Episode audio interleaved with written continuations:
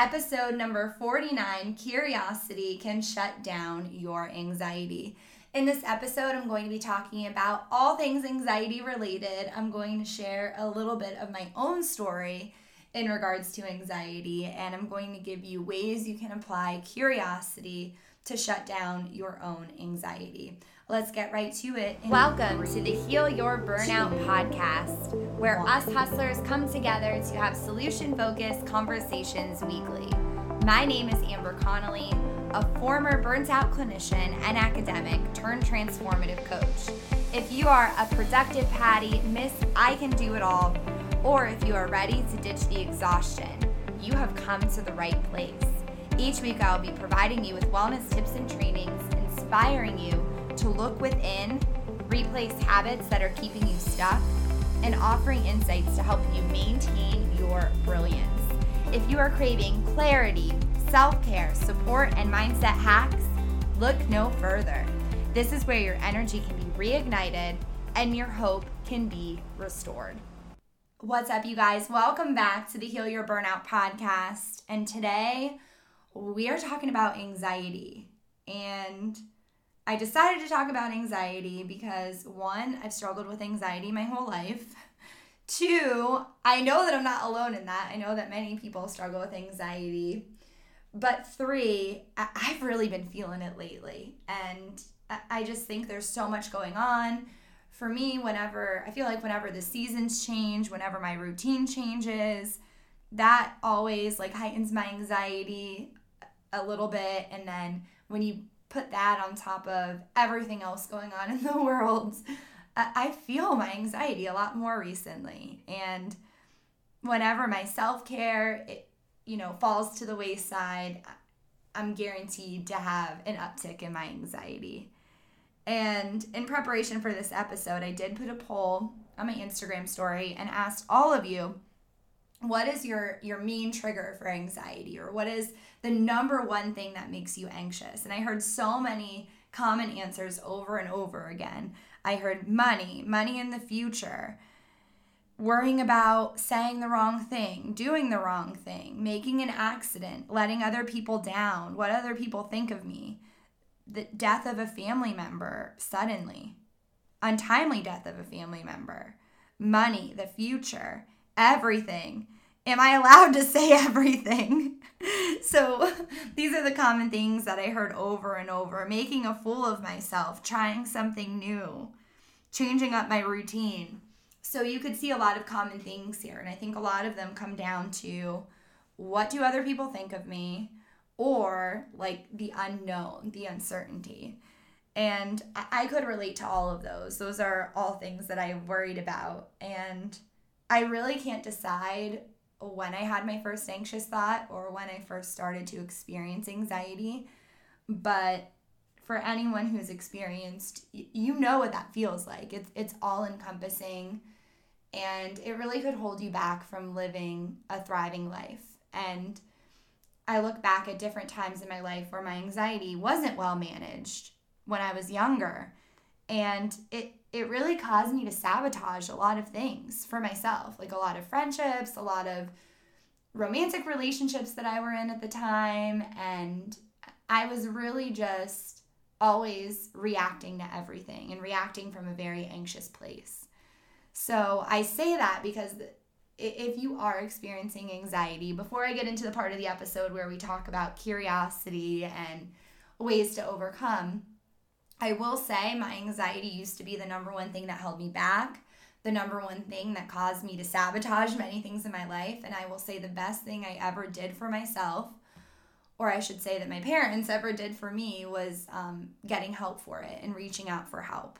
So, if you are experiencing anxiety, reach out for help. There is no shame in going to a therapist, speaking to a psychologist, and it's one of the best gives gifts you could give to yourself one of the best gives for yourself and, and the best gifts for yourself. So, step one, reach out for help. And a nice tool to have in your toolbox when dealing with anxiety is also applying curiosity. So, I know for me, when, when I'm stuck on a, a worry, whatever that worry is, like whether it's about the future, what someone else thinks of me. I know for me, like safety of my family members is something that has been coming up for me a lot. And I'll sometimes randomly wake up in the middle of the night and think, oh my God, something happened. Something happened, I just know. And for me, it's always like centered around my dad. I always think, oh my God, something happened to my dad. It's like four in the morning. I know something bad happened. And it's just like this, this feeling of just, if you would ask me in the moment when I'm experiencing it, I would be convinced like something seriously happened to him. But really, it's just my anxiety. So, one of the best things you can do rather than getting caught up in the worry loop. So, for me, let's use the example of, oh my God, something bad happened to my dad. The worry loop would be like looking at my phone. Oh my God, did someone call me? Did someone text me? Should I call him? Should I make sure that he's okay? What can I do? Suddenly, I'm like clinging for ways to control the situation. Or I'll start checking. You know, what was the last time he texted me? Do I think he made it home safe? Do I think he's home sleeping? What, what happens if he has a heart attack in his sleep or something? Now, mind you, my dad is is in great health. There's no reason for me to have these worries. It's just my anxiety telling me this. So, rather than going down the worry loop, the first thing you could do is notice step 1, whoa, I'm having an anxious moment. Whoa, I'm about to go down an anxiety spiral. And sometimes just simply noticing and going, whoa, it, it's happening, kind of brings you back to reality. And the reality is, you have no idea what's going on. So, whether your worry is, what does someone else think of me? Did I say the wrong thing? Did this person, did I offend this person? Or did I make a mistake? The thing is, like, you can only control yourself. So, you have no idea. You have no idea what other people think about you you have no idea what another person is doing or not doing. So going down that worry loop is never going to serve you well. It's never going to make you feel better because the answers that you give yourself are never enough. And when you ultimately get to the answer, it's just going to reinforce that that worrying is the way to go. So for example, if you continue down a worry loop and then you finally reach your end answer. So, oh my God, I'm worried about money. I'm worried, am I going to have enough of it? And you worry for like a two week period until you're finally paid again and your bank account is replenished. And then the worry cycle starts all over again because you teach your brain to think that same thought pattern again. So if you're worried, is my friend mad at me? and then they finally pick up the phone and answer your call and you say are you mad at me and they say no then you feel so much better like just imagining myself in that situation I could just feel the relief. and you know that feeling like you went through a whole worry cycle and finally you have your answer. Like everything is okay. You see the money in the bank account. Someone tells you they're not mad at you. Someone says you didn't act like a fool last night at the party. You feel so much better. But the problem is when we get that relief, it's temporary because we know it's only going to be a matter of time before it hits back again. You have that next worry. So the best thing you could do is don't even go down the, the rabbit hole, don't go down the loop. Notice, okay, stop. I'm about to go down a worry spiral. So for me, when I experience it, I can't think much beyond going, whoa, stop. Stop. Stop. like I need to stop. And I need to take some deep breaths. So I usually take some deep inhales through the nose for three seconds, hold at the top for three seconds, exhale like you're blowing out a candle for three seconds. So let's do three breaths together, just like that. Take a nice big inhale through your nose for three, two, one. Hold at the top for three, two, one. Exhale through your mouth. Four, three, two, one. Let's do that two more times. Big inhale through your nose for three, two, one. Hold at the top for three, two, one. Exhale through your mouth for three, two, one. Last one. Big inhale. Three, two, one. Hold, freeze, three, two, one. Exhale, three, two, one. All right, so that type of breathing is called diaphragmic breathing, and it intentionally slows your body down.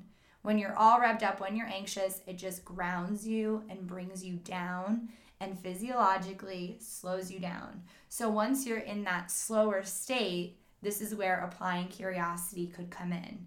So rather than running that same program that always runs, the spiral of worry, pause, breathe, and ask yourself more curious questions.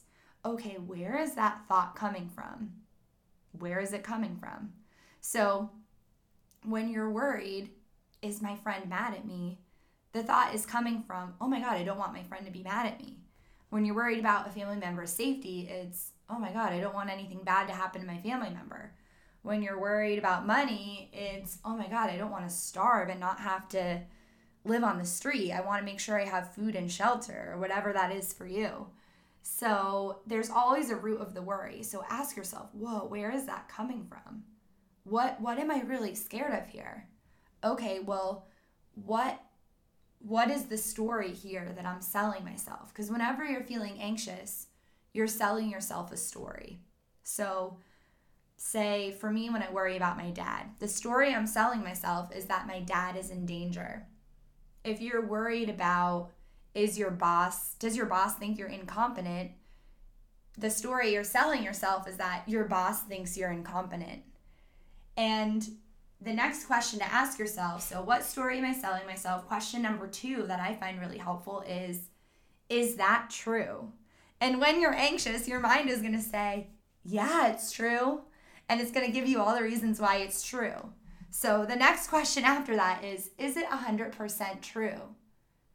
And a sub question of that is Are you acting like a fortune teller? Because at the end of the day, you cannot read someone else's mind and you cannot see into the future. When I'm laying in my bed at 4 a.m. and worry that something bad happened to my family member, I have no idea other than that gut reaction and that anxiety. I don't have a crystal ball, but anxiety is so powerful that it could give you even visuals and give you that gut reaction where you just have this inner feeling of, oh, this time I know. It's my gut reaction. I know. But I'm here to tell you that that's that's the lie that anxiety tells you. So by breathing, slowing it down and trusting, what do we know to be true? Anxiety is a liar. One of the most powerful quotes I ever heard was worrying is worshiping the problem. And that clicked so strongly for me because I noticed that as soon as I started adapting these behaviors of pausing, breathing, asking those questions what story am I selling myself? Is it true? Is it 100% true? And then the fourth question is what do I know to be true? Which is that you're not you're not able to predict the future. You're not able to predict the future. You're not able to read someone else's mind. And ultimately, you are not that powerful. You are not God. You can't control everything around you. Like, it would be so great if we could. And it would be so great if we always had that certainty, but we can't. And the more we could lean into this is what is really true. This this is the story I'm selling myself. Anxiety is a big lie. Then the the less we could worship the problem because the more we worry, the more worrying is going to happen. It's like a spiral. You worry once, you get relief, it comes back stronger. And when you're anxious, man, I've done crazy things when I was anxious. Like crazy things to get the certainty. And the best thing you could do for yourself is is gain control of your anxiety it's going to change your life. I know it certainly changed mine. Reach out for help. No shame in reaching out for help. And start asking yourself those four questions and apply curiosity. There's a doctor out of, I believe, Brown University named Dr. Brewer who really talked about how there's so much re- research to support curiosity, shutting down anxiety. And at the end of the day, our brain is not is not hard wood, it's plastic and it's meant to change. So when you think of a thought pattern being like a track of mud tires, like if you run a tractor tire through some some mud, every thought that you you have goes through an individual track. So when you think an anxious thought, it reinforces that track and it gets really deep in the mud, deeper and deeper each time it goes. But when you think a new thought and when you run a new thought pattern, it creates a new track. And the more you could go on the new track of questioning the anxiety, of pausing and breathing, of applying curiosity, you could create a whole new neural pathway, which will win compared to the anxious pathway. And the more you can do that and the more practice you can give to that, the less anxious you will feel. And I know little practices like this in addition to going to therapy, in addition to taking medication, has changed my life and has allowed me to to master my anxiety or to better manage it, I should say. And that's not to say that there are still days where I feel anxious despite all of that work. And that's so human and so normal.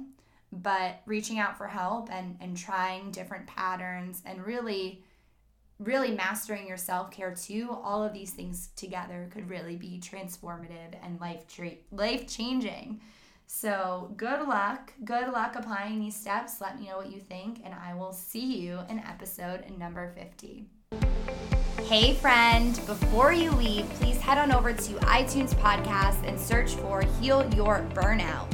Go ahead and hit that subscribe button, give us a five star review, and help us spread the word about our show. I would love to connect with you on social media. My Instagram handle is at Amber underscore Connolly underscore. And until next time, I'm sending you so much love and light, and I can't wait to keep moving forward with you.